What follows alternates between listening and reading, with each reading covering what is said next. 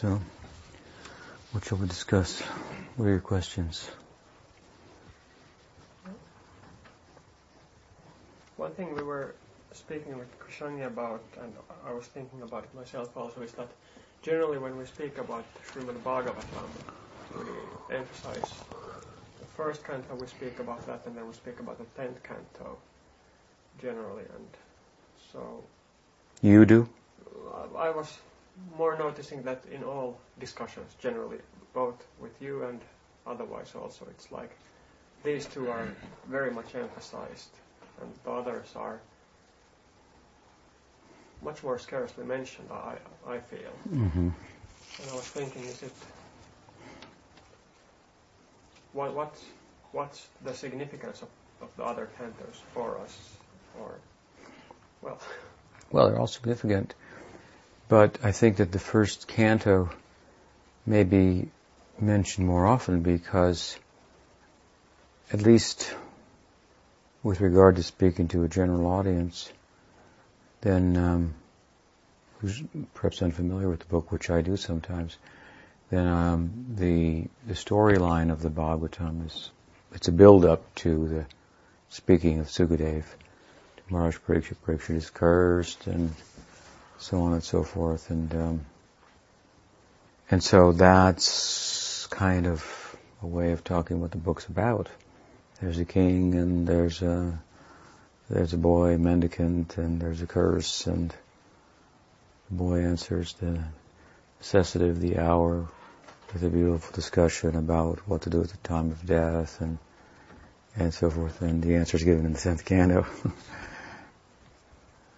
I mean, the answer is given later on in the first canto in one sense, but it's given very dramatically in the tenth canto when the gopis give up, they die socially for all intents and purposes and leave their homes and families and meet with Krishna. And this is the message of the Bhagavatam. This is what you should do with your life, which is a social death, an ego death. And so, anyway, for that reason, first canto, maybe I may mention it more often. And of course, the tenth canto contains Krishna, the story of Krishna himself. Oh, excuse me. But um, the other cantos are significant. The second canto, Sukadeva begins to speak. It's very beautiful. And um, there, the ten subjects of the Bhagavatam are mentioned also in second chapter. Ten. Second chapter of the tenth chapter. Must be the second chapter, tenth verse.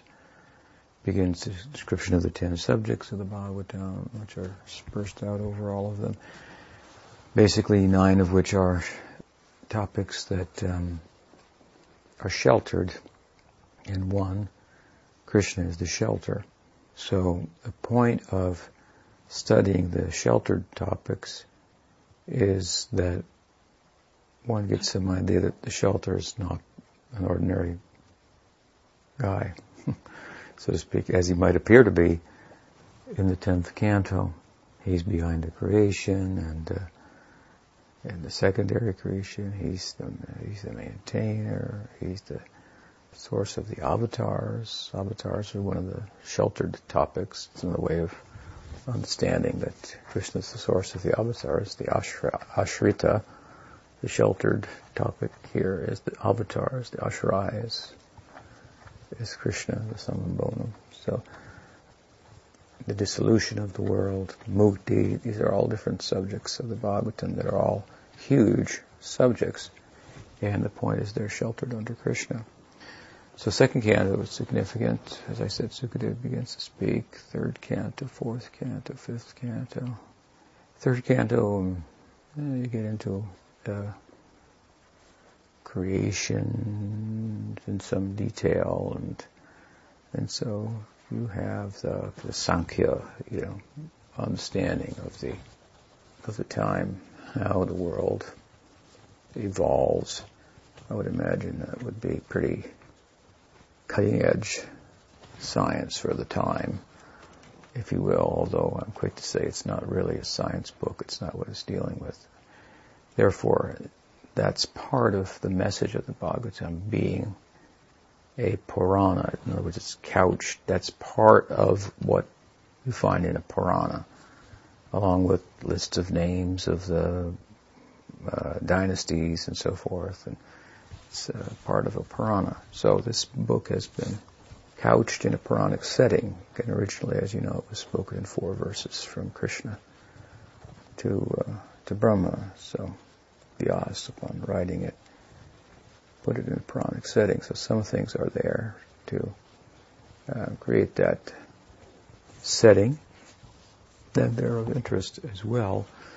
The, excuse me, the Sankhya theory of kind of a, don't know if you would call it really an evolution. This is not so much of an evolution as much as things expand and they don't morph, if you will, from one into another.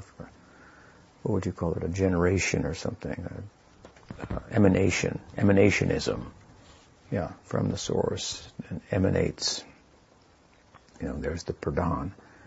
Glancing at the pradhan impregnates it with consciousness. It's still, and then it causes a huge explosion, if you will, that consciousness then looks at and identifies with, like we do now. You look at the world and wow, there's a lot going on. I don't know. I'll try to make it to the retreat, but uh, there's a lot going on out here. That's the you know impression you get. And, and you know the the the um, the, uh, the thrill of living in the city or something, the Big Apple or something. You know, it's all you're on top of it. It's all something's going to something's happening. It's about to happen or something like that. That's like material life. So this as it's as we experience that now, so that's the genesis, if you will, of the world. The, this consciousness hits this predominant modes of nature, in, in an undifferentiated, equibalanced state, and sets that into motion. And, and the consciousness looks at that and thinks, "Whoa!" and identifies with it. Ahankara is produced, Mahatattva, and so forth, and then and then there's a necessity if you will, on the part of that consciousness to function in relation to what it sees and identifies with. And based on that necessity, then there's the emanation, if you will, of the sense objects and the senses that correspond with them. So these are all necessities of consciousness. So it's consciousness driven emanationism, as explained in the Bhagavatam. And um, it's not that far far fetched in, in, a way. I mean, from a point of view of modern science, that it's consciousness driven, and they don't think like that, and so forth. And as far as anyway, ancient um, explanations, it has the most credibility in the, in the modern world. I've known some scientists, secular scientists, that have studied that uh, extensively and found it of interest and so forth. So anyway, creation, calculation of time from within the atom. Uh, it's a little abstract. Uh, you'll find that that there also, but um, not one of the parts of the Bhagavatam that I can say I'm that well versed in or that interested in. But these are parts anyway that make it a whole, give it a Puranic setting and so forth. And then the fourth canto, you have a little bit more of that. You have third canto also begins the story of Jai and Vijay, which is a huge story. The, the appearance of Nrsinga, which we talked about a little bit the other day. When somebody asked a question, it begins there in the third canto. Maitreya is speaking to uh, who is it? To Vidura, and uh, there's uh, considerable emphasis on Krishna there.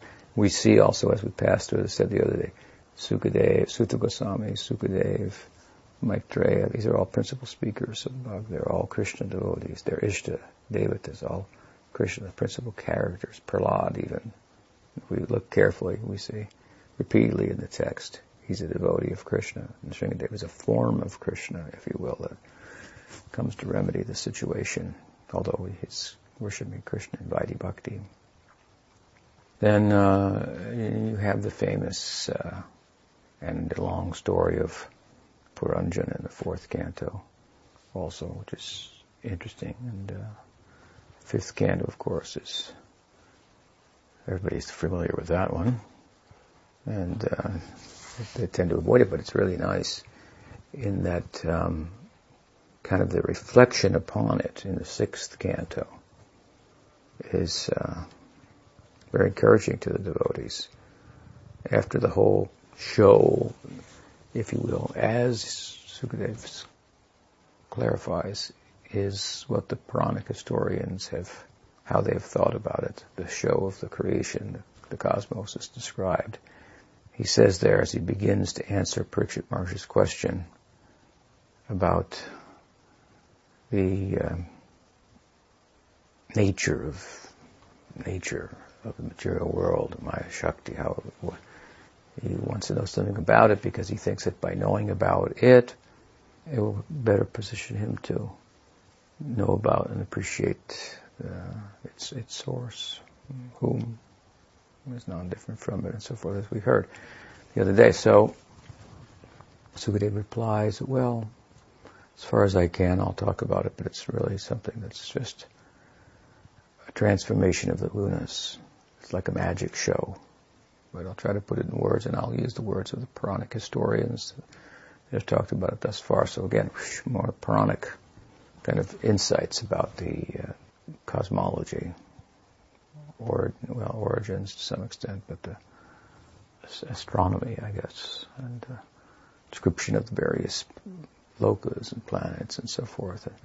Anyway, it culminates in a description of the hells, and then what we're to catch from that, of course, is Parikshit Maharaj's reaction to the whole description, because he's the one that asked about it for a reason as I mentioned. And so when it's all over, he says, wow, this is like, that's pretty bad, those hells. That's what sticks out in his mind. He says, how can we save people from, from that? And that's the sixth canto, the very then important uh, story of Ajamil is given to emphasize and kirtan and, and nam, nam seva. And the point is, of course, by Nam Seva, you can forget about these hells. Ajamil should have gone to hell, but because he did Nam Seva, then they had, had no jurisdiction of him. So the message of the Bhagavatam is, people wonder, are those hells real or not? You know, Bhaktivinoda Thakur said maybe they were allegorical, but you know, maybe was just doing that for propaganda. We should take the Bhagavatam as it is. And, and then they have this very heavy kind of like there are hells and people are going to go there. In their opinion, half the devotees are there already. Um, but the message of the Bhagavatam is that these aren't important. You do Nam Kirtan, Bhakti, and there's no hell for you. So we do away with the hells in the sixth canto that are brought up in the fifth canto.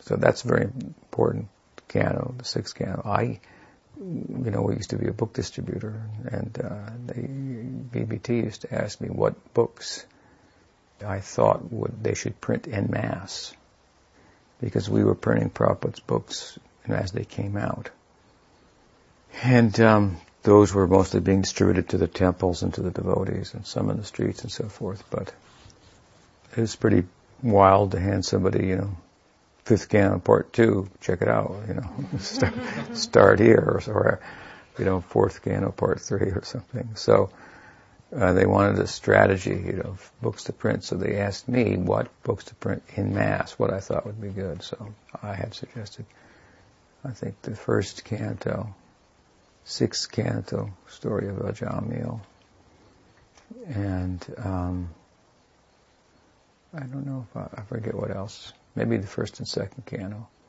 story. I know. I, anyway, I know. I remembered that I, I mentioned the sixth canto with regard. I think it's the sixth canto, part one in Prabhupada's edition. Now they have it all in one volume, the cantos, but they used to have several volumes for each canto, three or four hundred page book for each uh, each volume.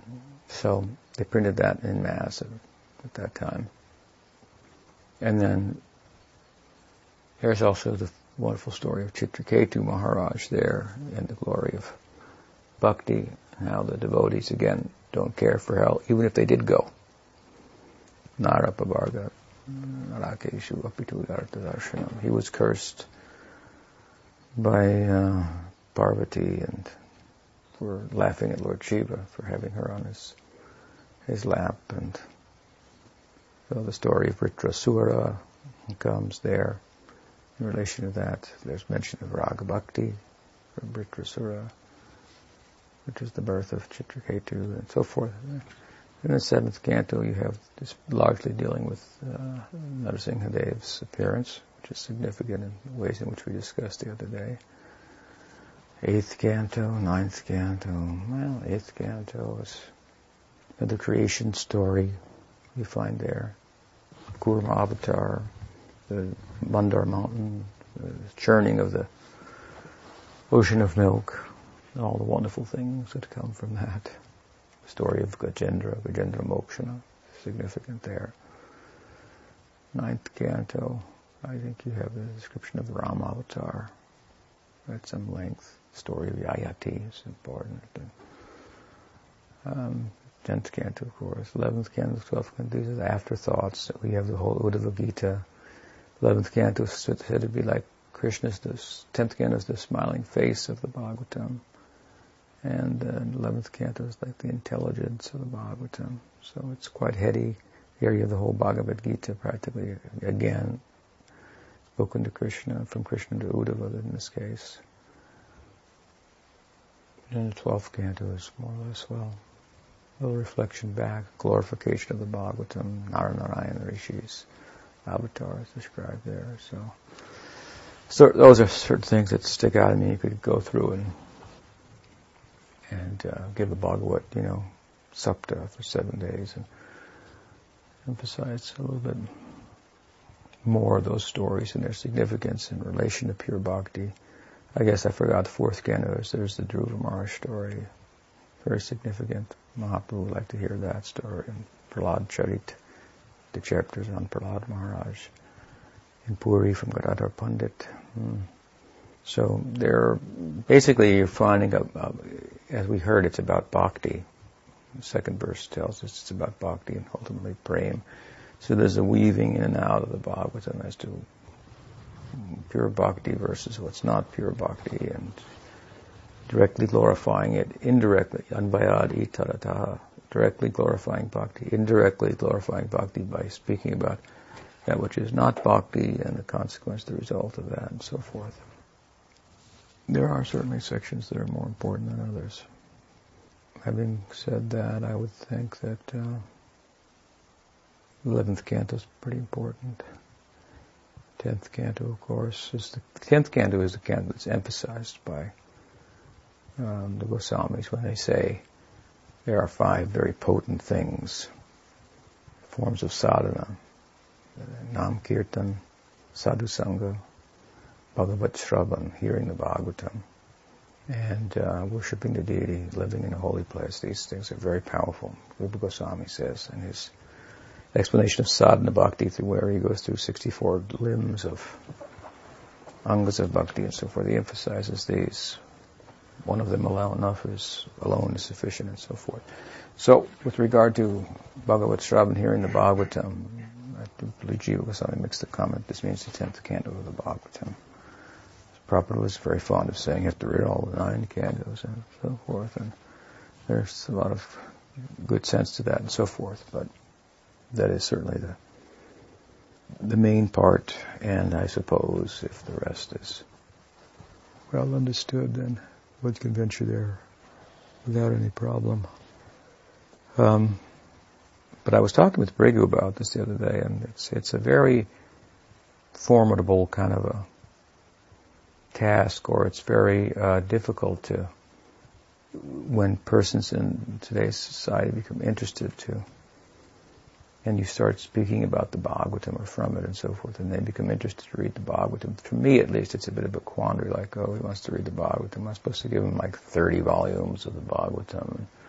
It's pretty hard to sort out, and really needs to be heard with good guidance and so forth. So the idea of writing on different sections of the Bhagavatam and, and, and publishing and making it more known and accessible that uh, people should decide to take up the task of actually studying it at some length, they would have been already familiar with it enough to be able to find their way through it without getting lost. And Prabhupada's edition is particularly easy to get lost in as to what the storyline is at least. You get like each purport is like, oh, I'm going to think about that. And next one, think about the points he's raising there. He doesn't write it in such a way as to connect it all very well. And that's not a fault. That's just the style that he's, you know, he, he adopted. So as a book, as a composite of a book with a storyline and plot, if you will, and characters and stories within stories and so forth, it would be interesting to do something. You might want to do something like that. That sounds like something for you, graphic, you know. Did you ever do something like that? We, we did it with did the. It. We, We, did it with we the. never came around to finish it, and it's a project where, like, I have in the back of my mind. Did you do who spoke to who? And Yeah. Yeah, yeah. I remember. So you started something like that. So that would be uh, useful and uh, useful for the devotees even. But um, I mean, we're already familiar with the Bhagavatam to some extent. But it really, and the Goswamis have set this example, it needs to be written about. That's what they did. They wrote about the Bhagavatam. Basically, all their books are extensions of the Bhagavatam, their Lila Katha and so forth. And so to write about the Bhagavatam more directly, so they're writing not directly about the Bhagavatam, inspired by the Bhagavatam, based on the philosophy of the Bhagavatam, I mean to say. But, um, yeah, that would be useful. So, even kind of, kind of an overview, telling the story and going through the characters and the stories within stories and just bringing out the, the way the question's answered without all the collateral verses and so forth, which are valuable in and of themselves and wonderful, but that would be kind of useful. I think it would could make for compelling reading. I don't know. They certainly got the Bible read quite a bit, huh? Did you ever read the Bible? No, Any- anybody- Did you ever read the Bible? The New Testament. Yeah. Have you? It. Have you read it? It. What about you? Yeah, mo- most of it. Sunday school. Hmm. I never read it. Certainly has been well read. So, and I just think of it in relation to the Bhagavatam, to popularize the Bhagavatam. Bhagavatam must be quite a bit longer than the Bible, huh? Or no? hmm How long is the Bible? How many verses do you know? I'm not sure actually.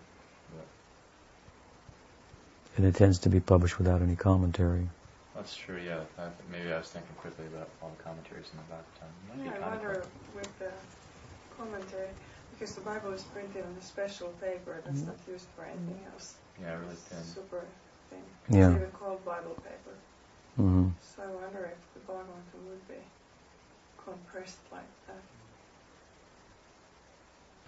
So, what else? Another question? Uh, it is destined that we will be attracted to a particular Vaishnava lineage, Gaudiya, Shri, etc., because that is an indication of our original service mood and destination or home. For example, Gaudiyas go to Goloka, while Sh- Shri go to Vaikuntha, or it is just uh, by chance and whatever Vaishnava we meet, that is the lineage that we follow. We cannot say that the way in which Krishna, the all-knowing, will accept service from us and, and experience himself through us in Leela is unknown to him. Cannot make that statement. That is unknown to him. And thus you can say that it's a destiny in that sense. At the same time, our entrance into bhakti, the possibility of, of this, is said to be bhagya, fortune. grace. And what does fortune, good fortune mean? Luck. What does luck mean in the Bhagavad school? Luck means sadhu sangha. Luck means there's no reason. It's just, wow, you got lucky, right? And so the sadhus are traveling in the world not under the influence of cause and effect or karma. So we say that our chance to take part in bhakti is, is our good fortune because we met a sadhu. There's no reason for it. There's nothing we did that caused it or is not within the realm of karma. It comes from outside. And the sadhu is the agent of that. So coming in touch with the sadhu creates our good fortune and bhakti is a grace. It's not a right, it's a gift. So when we talk about it from that perspective, it's a gift. The opportunity for that is created by the sadhu. We meet a particular sadhu, and we're influenced by that sadhu and so forth. And so then it starts to sound like the other way around, which she's, she said, is it a destiny that it's already worked out, or is it good fortune created by the sadhu who carries a particular sentiment, bhava, and so we connect with the Ramanuja Acharya, and he has a, the bhava for reverential love. Therefore, we we go there because it's it's then it's thought of as a as a result. at all, if at all, a result. It's it's a it's a result of, of association. It becomes possible by association. Someone has it, they give it to you, and so forth. So you know, you can think about it different ways. But if we think about it that way, we also have to think about the fact that devotees do meet sadhus from particular lineages who carry a particular bhava, but they don't develop that bhava. And sometimes they even go to other lineages, like Baladev Vidyabhushan was in the Madhva lineage and he went to the Gaudiya lineage. You understand? So that leads us to believe that there's a destiny involved here. And uh, as I say, how Krishna wants to relate to us, we cannot say he's not, he's not aware of that. How he wants to accept service from us he's not aware of that. It's just somewhere in the mind of God, something like that. So, in time you'll get a fit with the agent that fits with you. There may be different agents that come in the course of that as well. One may hand you to another like Prabhupada, for example, he did very wide canvassing, huge campaign, recruiting, and if we study his his campaign, he was recruiting for the sampradaya in general and for bhakti, even beyond the sampradaya.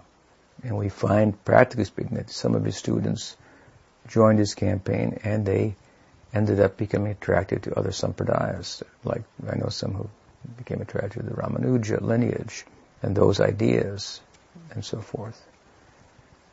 And within the Gaudiya, different different uh, ideas as well. So, so some people may be collected by Prabhupada, and then they may be placed somewhere else, rather than his. He has his own particular group also. Meanwhile, he's canvassing in a big way for the Sampradaya. Somebody else may canvass just for their group. That's also possible. More specifically. So at any rate, at some point, we make a connection with the sadhu that delivers us to our destiny, if you will. The experience will be like, like both, like choosing and like it was meant to happen. It will be both. Generally, again, like if we, if we say, well, the devotee has a particular destiny and therefore he or she meets a particular lineage that corresponds with that destiny, and therefore they go. That um, brings up the question why sometimes they meet with other sampradayas and then they change sampradayas and so forth. So it's a question that's, uh, I would say, by the Goswamis, usually answered that, overtly answered that association by association with someone who has bhava, you get the bhava, you get lucky, you get the good fortune. But it's not something that's created by the guru, obviously, because that bhava is something that's eternally existing. It's represented in them, and in contact with it, it be, we, the ingress comes within us, and, and so forth. That's kind of the general answer. But, as I say, what seems to go against that is the fact that devotees do contact lineages or sadhus in certain bhavas and get their entrance into bhakti there, but find their their destiny, if you will, elsewhere. So, given that, the idea is that without the association, it's not possible. Therefore, sometimes we'll emphasize because of association. But when we notice at the same time that despite association with a particular mood, of a sadhu who, you know, who has that particular mood, devotees in the sect develop a different sentiment. We find that happening here and there. Then we have to say that, oh, it's not simply a product of association, but in somewhere in the mind of Krishna, how we will associate with him, how he will accept service from us and play himself out through us in Leela and experience himself is known to him. And the paramparas and arrangement for that. And it may, we may cross even different paramparas or over different lifetimes to find that. Does that answer? Yeah. It's a complex question. And then you'll find someone will emphasize it's it's a result of sadhusanga. Not a result, not that it's like a karmic result, but but by sadhusanga you, you, you get that. As if it's that's its its genesis. And it is the genesis in you. It's it's the point where it's it's that destiny, if you will, starts to unfold in a way that it would not otherwise. So it's entirely dependent upon that even though it may exist in the mind of Krishna, it's not going to happen without sadhusanga. Therefore, the emphasis on sadhusanga as if sadhusanga itself is the genesis of it. But, again, in the context of sadhusanga, we find people developing a different sentiment, which then said, well, how, there's, something, there's something more nuanced here. Therefore, we think ultimately there is a, there is a there's a destiny. Then there's the experience as if one is choosing, but the experience is a choice that is also feels like going home. The feeling is, smarnam is like, we call it remembering, because it's like remembering, because you're coming close to what you are in all your potential. It doesn't feel foreign or alien, although you've never been there before. It's not foreign, it's not alien. You feel at home. It's like remembering, oh, this is natural for me, like like a deja vu, although you, have never been there before, or something like that. So um, we don't say that the Swarup Shakti is inherent in the jiva, but we say the potential to take advantage of the influence of Swarup Shakti is there in the jiva. Bhaktivinoda Thakur describes the jiva as a partial manifestation of Swarup Shakti and the Maya Shakti as a distorted manifestation of Swarup Shakti.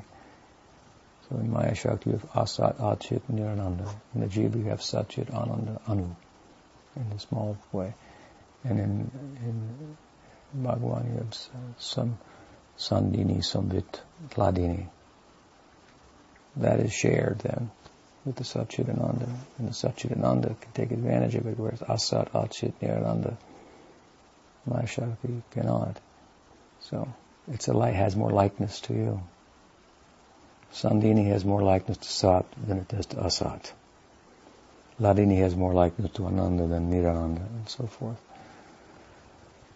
So that's uh, kind of a big, um, kind of kind of a big debate in a way. Uh, the devotees will t- acharyas will talk about it in, in different ways. The emphasis on sadhu sangha, almost to the point where it's like the guru creates the bhava.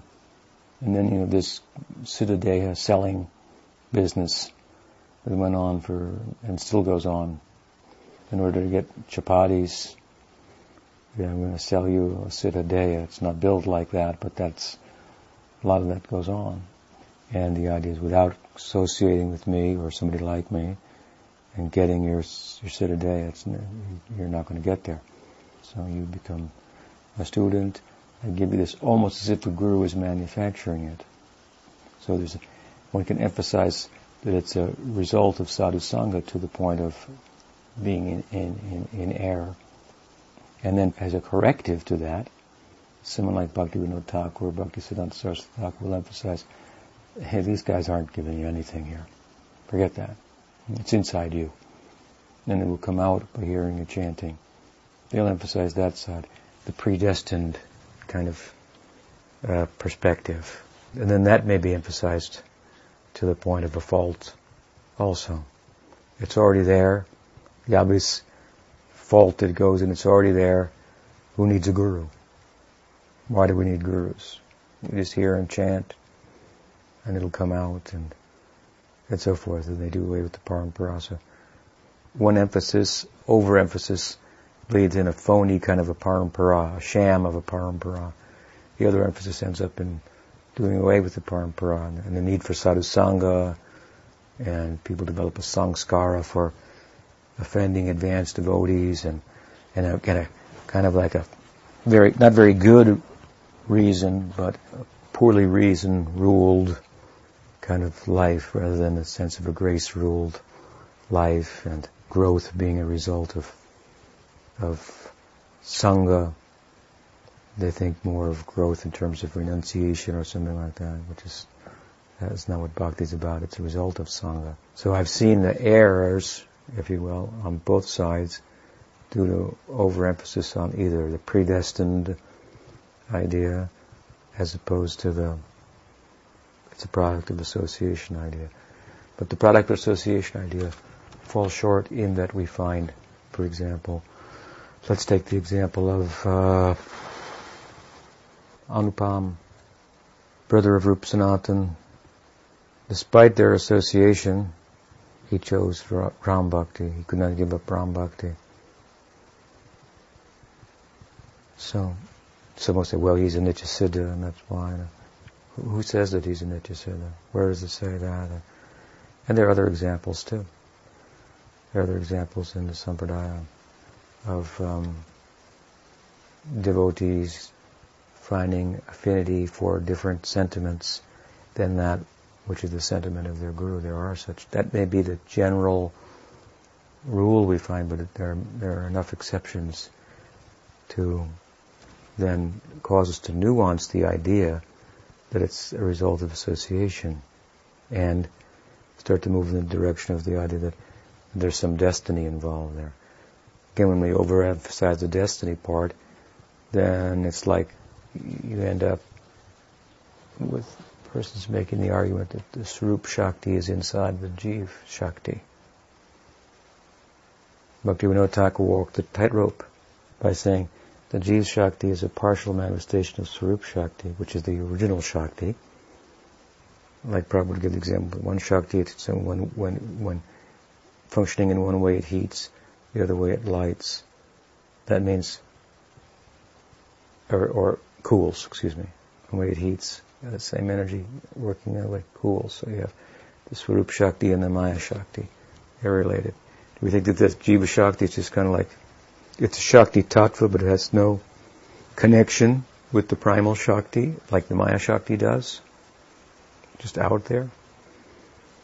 Radhika is the Swayam Shakti.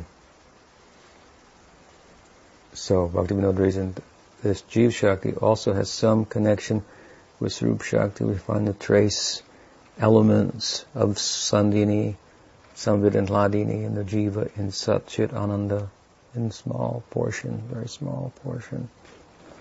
And because of that, it has the capacity, in conjunction with good association with the Swarup Shakti, through bhakti, which comes through the Guru Parampara, to imbibe the ingress of Swarup Shakti and function in the in the Leela. And of course the Swarup is constituted of Swarup Shakti. But, again, what way in which we'll function there, we cannot say. We can't say it's it's in you in a sense. That'll bring up a philosophical problem. Is that Swarup Shakti is inside the Jiva Shakti. So Bhaktivinoda Thakur walked, like I say, a tightrope there, and there's a trace, trace elements, which gives you the potential. Now, So you have association, you have the potential with a good association, those two in place. But in spite of the potential and the good association, we find that sometimes a different bhava is awakened, uh, one becomes attracted to than that which the association is absorbed in. So you can say perhaps Krishna has a plan. In that sense, there's some some destiny to it. You cannot argue that away. As I said, in the mind of Krishna, you cannot say it is unknown to him how he would he will ultimately associate with him in love and prema. So that's my answer. It's a little complex. Any other comments on that or questions? I have an unrelated question if no one else does. Well, let's let this digest a little bit here. It's a big topic. Yeah.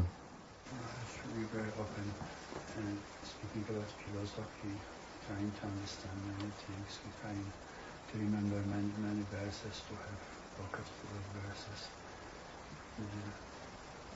It's really neat to know that our philosophy, to remember verses, despite of preaching, uh, just power and develop love, or just is enough to chant and just remember Krishna's pastimes.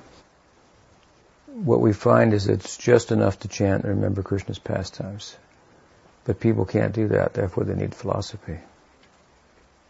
I was giving a philosophical discourse and one fellow said, Marshall, this philosophy, whatever happened is just chant. Just chanting. I said, you tell me what happened. Why don't you just chant? You don't do that. You're here, there, and everywhere. You need philosophy. Without Sambandha Gyan, it will be very difficult to progress simply by chanting. And we find people like that in India. They don't have any Sambandha Gyan. What is the chanting? What is pure bhakti? They go to the temple every day. They chant. But they don't know the difference between Shiva and Vishnu and Mayavad and this Vad and that Vad. They don't know the difference. They become religious people only. They don't make spiritual progress to speak of. So that sambandha gyan, that conceptual orientation is important. But it's important to a point. I mean, it depends upon your intellectual aptitude and capacity and so forth. So, so therefore, to the extent that your intellectual aptitude is not very great, which would be great for most people, because it can be a big burden, then you just attach yourself to a person who knows the philosophy like glue, then, that's the other form of the Bhagavad, right? The person Bhagavad and the book Bhagavad. So you have to serve the Bhagavad regularly, which generally it's taken to mean to study the Bhagavatam regularly, daily. Nasta prayeshu abhadreshu nityam bhagavata seva. Always nityam bhagavata seva, doing bhagavad seva. So bhagavad seva means study the Bhagavatam and that should be done under the guidance of the Guru of course, the person Bhagavad. Or if you don't have that much aptitude for, for studying the Bhagavatam, then you serve the person Bhagavatam. But overall, Sambandha Gyan on some level is important. what happens then if your, your, your guru leaves the world and then somebody else comes along and says, this is what Gaudiya philosophy is? And it sounds different, but you can't say why, you don't know if it's right or not. Or it's good to know something, huh? Bhakti-rasamrita Sindhu teaches that our capacity to tread the path, our eligibility, adhikar, for treading the path, is based on faith. But there are different kinds of faith. Tender faith, and then there is firm faith, and then there's very well informed faith. That means faith that's well informed by the scriptural argument. Knowing that, one has the, is the best situated for treading the path. Uttam Adhikari. He has eligibility of the highest nature to tread the path. If you know what you're doing, you're going to get more out of it. The book is telling you what bhakti is, what the prayojan is, and so forth. Explaining all these things, and with good with good reasoning that kind of tends to corner one and make it difficult to, to go, go elsewhere. So, better understanding of what you're doing helps you to do it. But again, not everybody will have the same intellectual capacity, so we're not here to make everybody a philosopher. But questions come, just like this young lady's asked a question. Should we just say, oh, that's not important to know so much? That's a, that's that's a pretty abstract question. Just generate Krishna. Will that make her question go away? The question does arise in someone, so someone should have the answer, right? And that's a person that we, we tend to like to hang out with. So I guess having that knowledge and philosophy is pretty good. We find it desirable ourselves, although we might not want to do the work to uh, become such a person ourselves. but it certainly has value. I once heard uh, Govinda Maharaj give a lecture, it was quite a long time ago, and he was speaking about how Chaitanya Mahaprabhu, this is a public uh, forum, speaking how Chaitanya Mahaprabhu was told by his guru, don't study Vedanta. Uh, he gave him the mantra, Krishna mantra, and that drove him mad, and so forth. And so he emphasized not to study. And then he was telling the story, and he was quoting so many verses and so forth, and all making this point that you don't need to study. And I was looking and thought, well, he sure knows a lot of verses. That's the message, you know, that people should be getting, but they get the message, yeah, you don't have to study. Yeah, Trip Reimer is just intellectual, trying to, you know, barge into the spirits, the academic, ah, you know, they go, the devotees say that kind of stuff sometimes. It's just academics, that's all. There's this anti-intellectual kind of uh, current sometimes out there. But the Bhagavatam tells us that we should use our, that was, that's what Nasta Prayeshu Bhadreshu Nityam Bhagavad say. That means it means you have to use your intelligence fully. Is that not to be used? Is that the part that's not? That's, must be harnessed. It should be used. When we use it, then questions come to the fore, and then we're in touch with uh, someone who has the of the highest eligibility to tread the path and is well versed, Shastra Nipun. Then um, we get answers that free us to go forward on the path. Doubt causes some hesitation, right? Suspicion leads to suspension. So the Guru is for freeing us from those blocks of suspended animation as a result of our, our doubt. So we need to voice it somewhere. So it's valuable if someone has that knowledge. So that knowledge, that philosophy is we acknowledge that it's important. Even when we say, I don't want to bother to do it, that's just laziness then. Again, not that everyone will be a scholar, but you have to use your intelligence. Bhagavatam wants to tax your intelligence entirely. And this was much the mood of Bhaktisiddhanta Saraswati Thakur in his outreach program, which taxes your intelligence. And if you think how to preach to intelligent people, it's going to tax it that much more. And nowadays, a lot of devotees don't want to preach to educated people because it's too taxing. They just want to be fanatics and you know say something that, that less intelligent people are going to accept. It's not very well thought out, and then you got a whole group of uneducated, less intelligent people that they're devotees of some sort, but then they end up distorting the philosophy. It shouldn't be put in the hands of the Sudra. Not everyone's supposed to read the books. That'll be a revolutionary statement if it gets out, huh? It's true. and we see evidence of it. At least not without guidance. Not without someone to tell you, no, you read that wrong. So just get behind a keyboard and quote, Hiranyakasipu said this, and you know,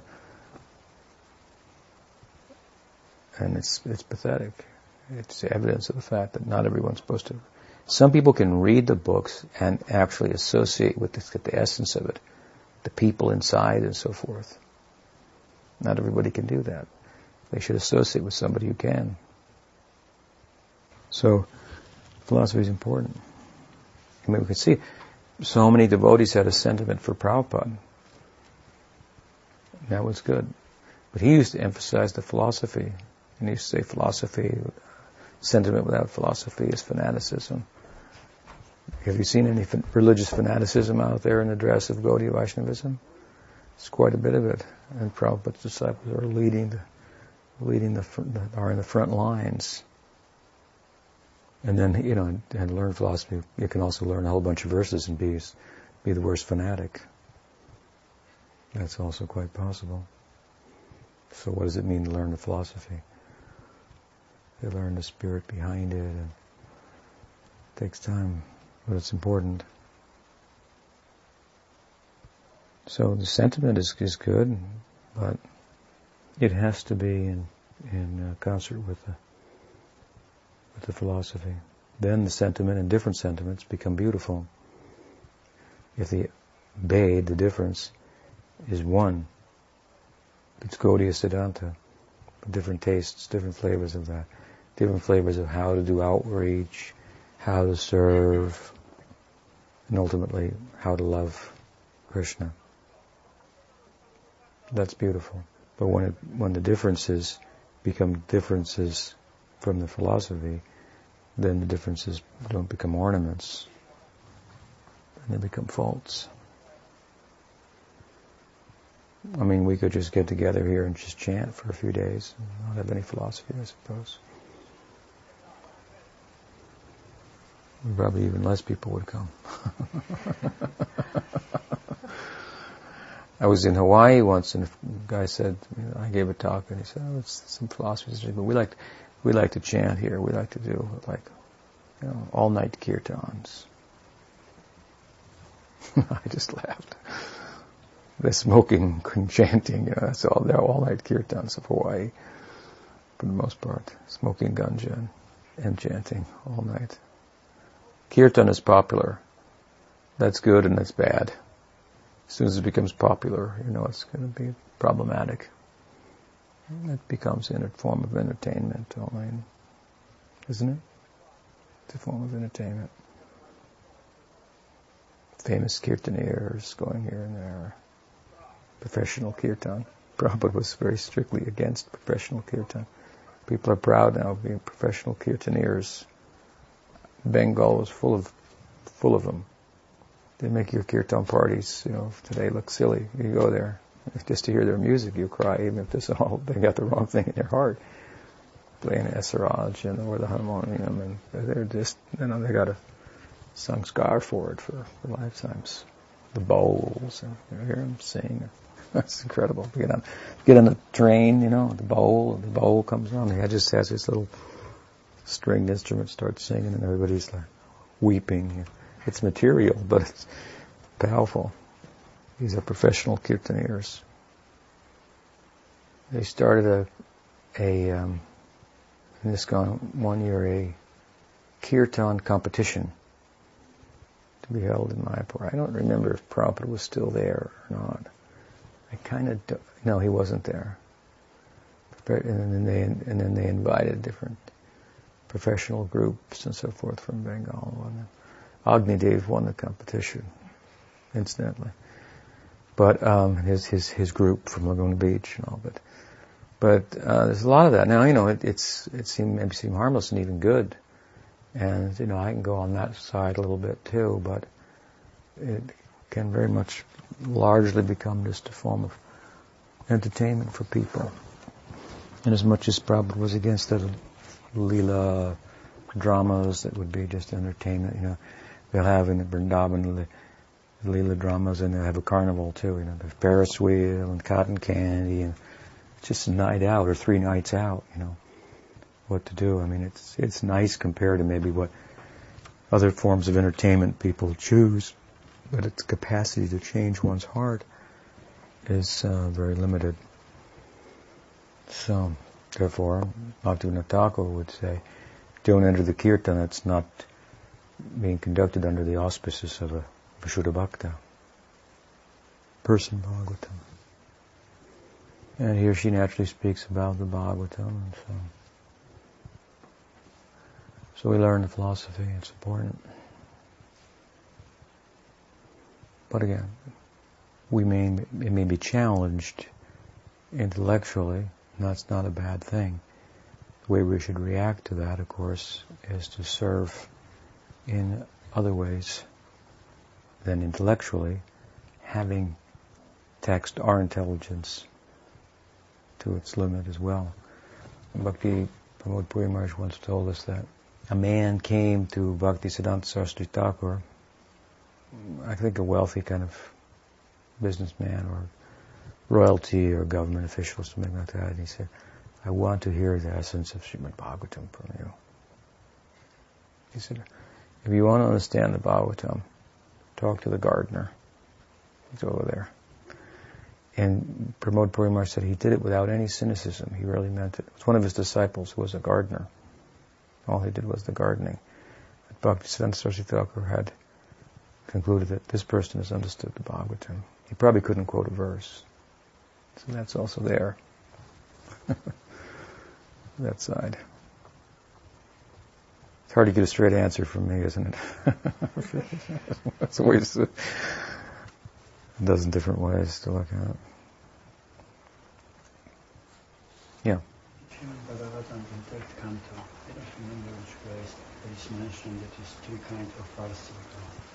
Three kinds of false ego. Ego. yes. Uh huh.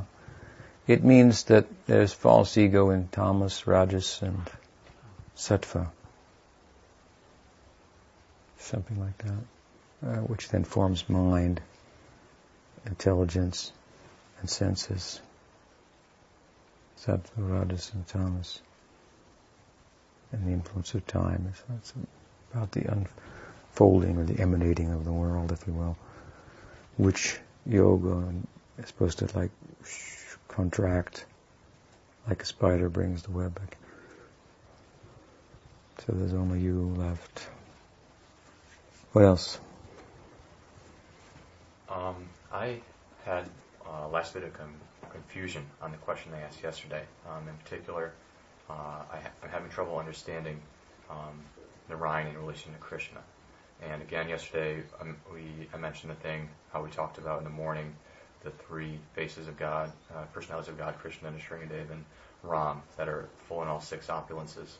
And so the confusion I'm having is, That doesn't mean Narayan doesn't have full opulences. yeah, that's what I'm. When we talk about that, we mean avatars. mhm. So Ram avatar, Nrsimha avatar, and Krishna appears as an avatar, although he's avatari. It doesn't mean Narayan doesn't have all six opulences. He's Bhagwan. Okay. So it's like when they come as an avatar, when Krishna comes as an avatar, he is Krishna. He is not an avatar of Narayan, he's the full. Krishna appears as an avatar of Narayan, but he is actually the avatari. Uh-huh. So he comes in a conventional way, Mhm. because all the descents of Bhagwan in the world come through through Vishnu, but he's avatari. So, but yeah, Narayan is Sadaishvarya Purna, full of six opulences. He's Bhagwan. Okay. But Krishna is more full, Mhm. and he has qualities that Narayan doesn't have, like surrounded by devotees endowed with extraordinary prema, and his form is particularly special, and his flute, so forth. There's five of them. Venu Madhurya, Lila Madhurya, Rupa Madhurya. What else? There's two more. Uh, I forget. But anyway, he's has qualities that, that are not found in Narayan. Sweetness. Madhurya means sweetness. Sweet flute. Sweet Lila Madhurya, Prema Madhurya. He's surrounded with devotees with, with extraordinary prem, sweet prem, sweet Lila. He has a flute. Narayan doesn't play the flute. That's sweet. And uh, Rupa Madhurya, his form, is particularly sweet and charming, human-like as it is. Is it four qualities or five? I think it was four, si- 64, and the other one was Mhm. 60. Uh, 64, so there I said them. Rupa Madhurya, Lila Madhurya, Prema Madhurya, Venu Madhurya. Flute is sweet because that's how he attracts the gopis. Ultimately. That's why he's playing that. And he only has two hands, and it takes two hands to play the flute. So his implication is he's fully consumed in that. If he had four arms, he could be doing something else at the same time. But he doesn't do something else at the same time. He only does, he's only living for that. So Venu Madhurya. what else? Yes. I was talking with a devotee here, and he mentioned a book uh, that had been published by a Swedish ex-devotee about his about the abuse he had experienced in the, in the movement. And my instant reaction to reading books like that has always been that it's a waste of time in a life that's too busy to even concentrate on reading the Shastra. But he felt that it's important for us to, to be aware of the injustices that have been done because of maybe fanaticism Mm-hmm.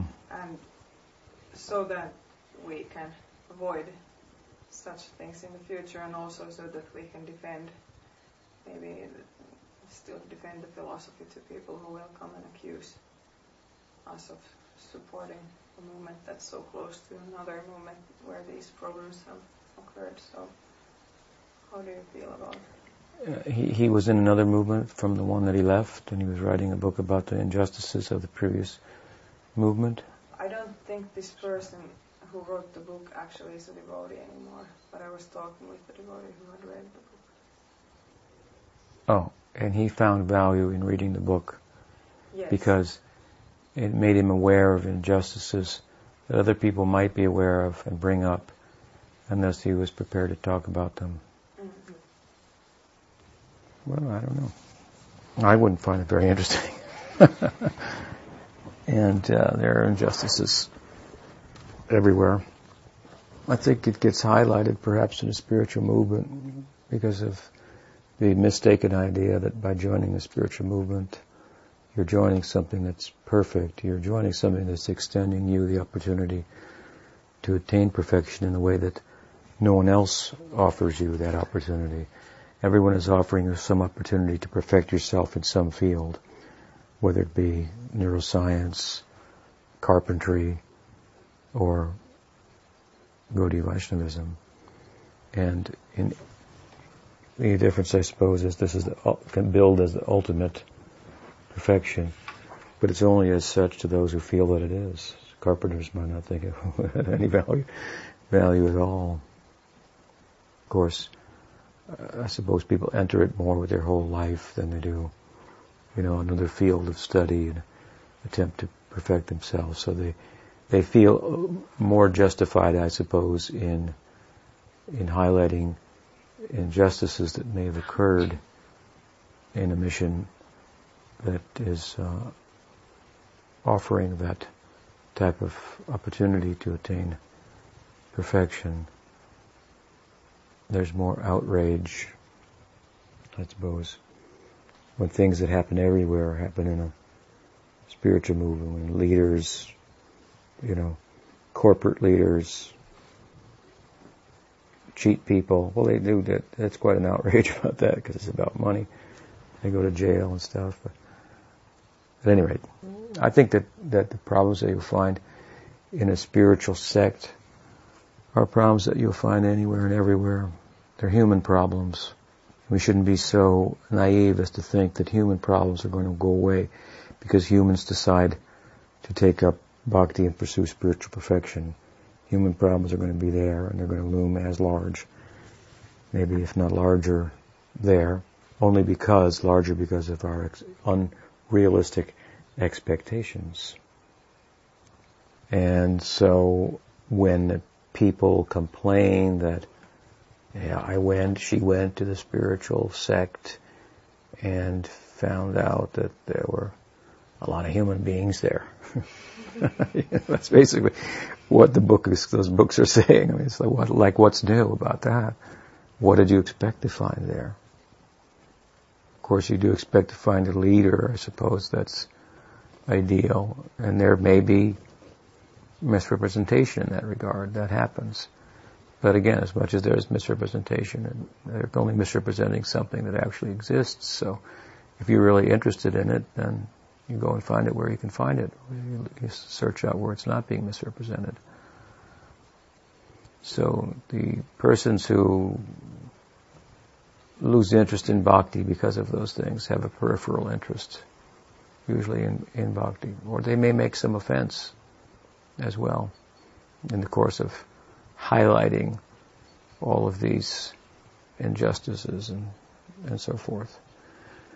Know, the, the social justice.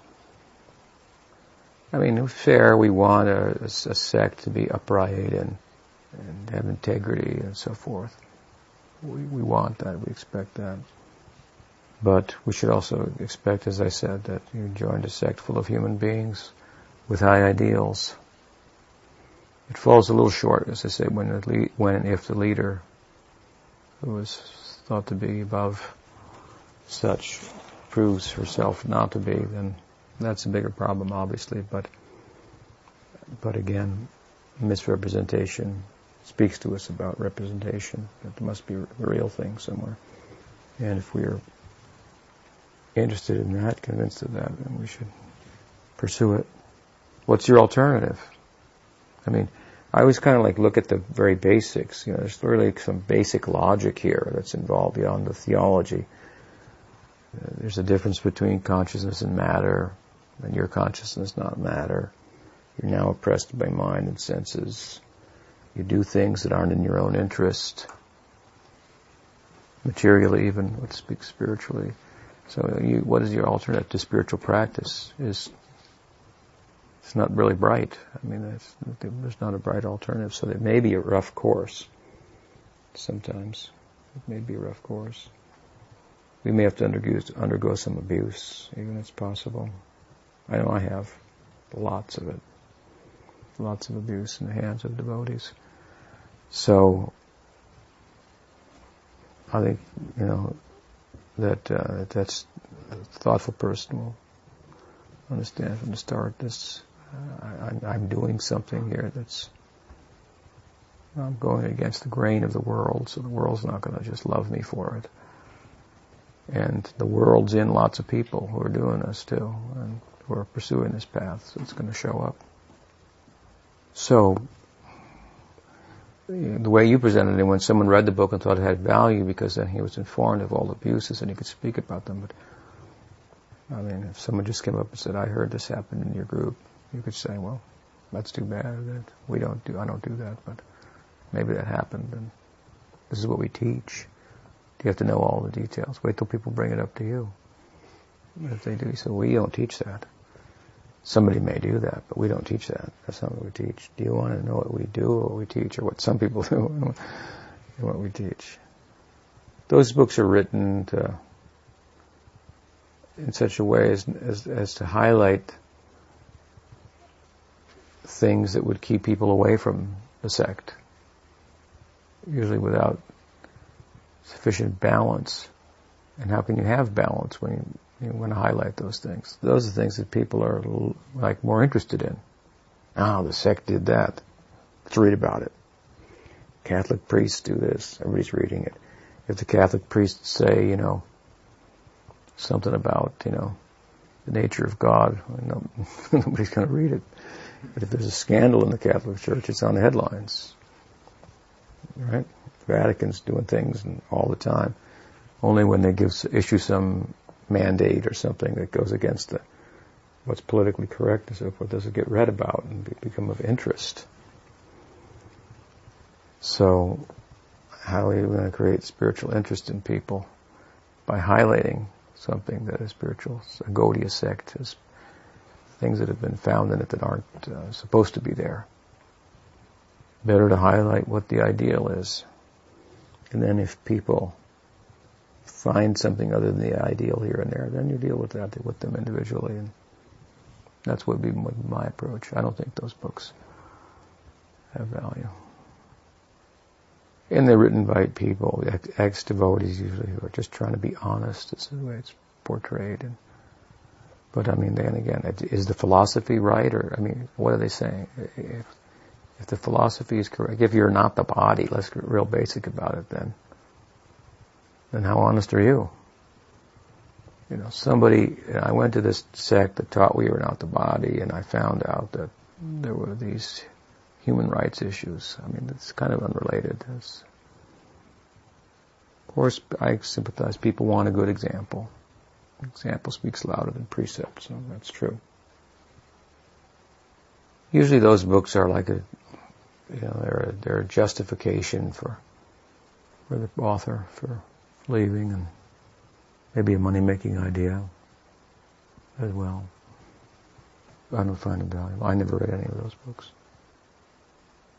They seem to just so much scratch the surface and uh, miss the point. And they're thinking they're sounding very profound and really self-searching and so forth. And I'm thinking, well, this is well, this guy. I mean, I haven't read any, but I read about some of them. One guy in particular, I know, God Brother Mine, was one of the first persons to write such like testimony, you know, coming out and of the sect and so forth. And I heard some of the things that I think I maybe read some articles they wrote, and I thought, God, he just didn't understand the basics of spiritual life. That is what it says to me. He doesn't understand the very basics of the philosophy. What can I do? That's my opinion. What else? Yes. Uh, Lomas, I was thinking about uh, after your previous lectures here about accessibility to the, the highest meaning, deepest meaning in Srimad Bhagavatam. Because the whole Srimad Bhagavatam is about Krishna. Krishna is everywhere mentioned that. But then you said that uh, Lord Chaitanya is only mentioned once and it was only discovered by Sanatana Goswami to find him in there. And at the same time, it looks like we can't properly understand Bhagavatam without Lord Chaitanya. And so I was thinking that when Vyasadeva was disappointed what he wrote before and then he wrote the Srimad Bhagavatam, there is still uh, the, the deepest meaning of Srimad Bhagavatam is still not maybe not so widely accessible or maybe is still hidden because not many people have, uh, they may have uh, faith in Krishna, but it may be very difficult for them to have faith in Lord Chaitanya because he's not so mentioned so many times in Bhagavatam in other scriptures. So I was thinking that it's still like a kind of secret in Srimad Bhagavatam. It's not uh, so easy for other people to get to this deepest meaning. And if they can't get to this deepest meaning, what, what is their like, perception of Srimad Bhagavatam? What is their perception? Yes, because we have, because we are Gaudiya Vaishnavas, so we have a, a, different, we look at it from a different view from, like, through Chaitanya Mahaprabhu and some other people, some other Vaishnavas, they don't have this possibility. Well, they, they, they speak about Vaishnavism from their perspective, which is a valid perspective.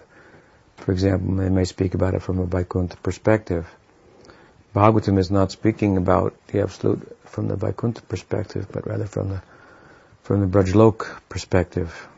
Therefore, they don't find it as, as of as much interest to them, and they will look at it in light of their angle of vision, their perspective, and therefore it will not take as, have as much significance for them. Like the Ramanujas, their main book is the Padma Purana and they'll also emphasize the Upanishads more. So that serves their purpose, which is a good purpose. Reverential love of God, Vaidhi Bhakti, and so forth. So the fact that the Bhagavatam brings out the highest ideas and possibilities, spiritual possibilities, doesn't change, but the extent to which people might be interested in that is still uh, a question. Now with the appearance of Chaitanya Mahaprabhu from within the pages of Bhagavatam into the world, the phenomenon of Chaitanya Mahaprabhu, the, the existential crisis of Krishna that's found in the apex of the Bhagavatam that has its manifestation in this world. That's so extraordinary that it creates interest in something that Krishna himself says most people aren't interested in. Me.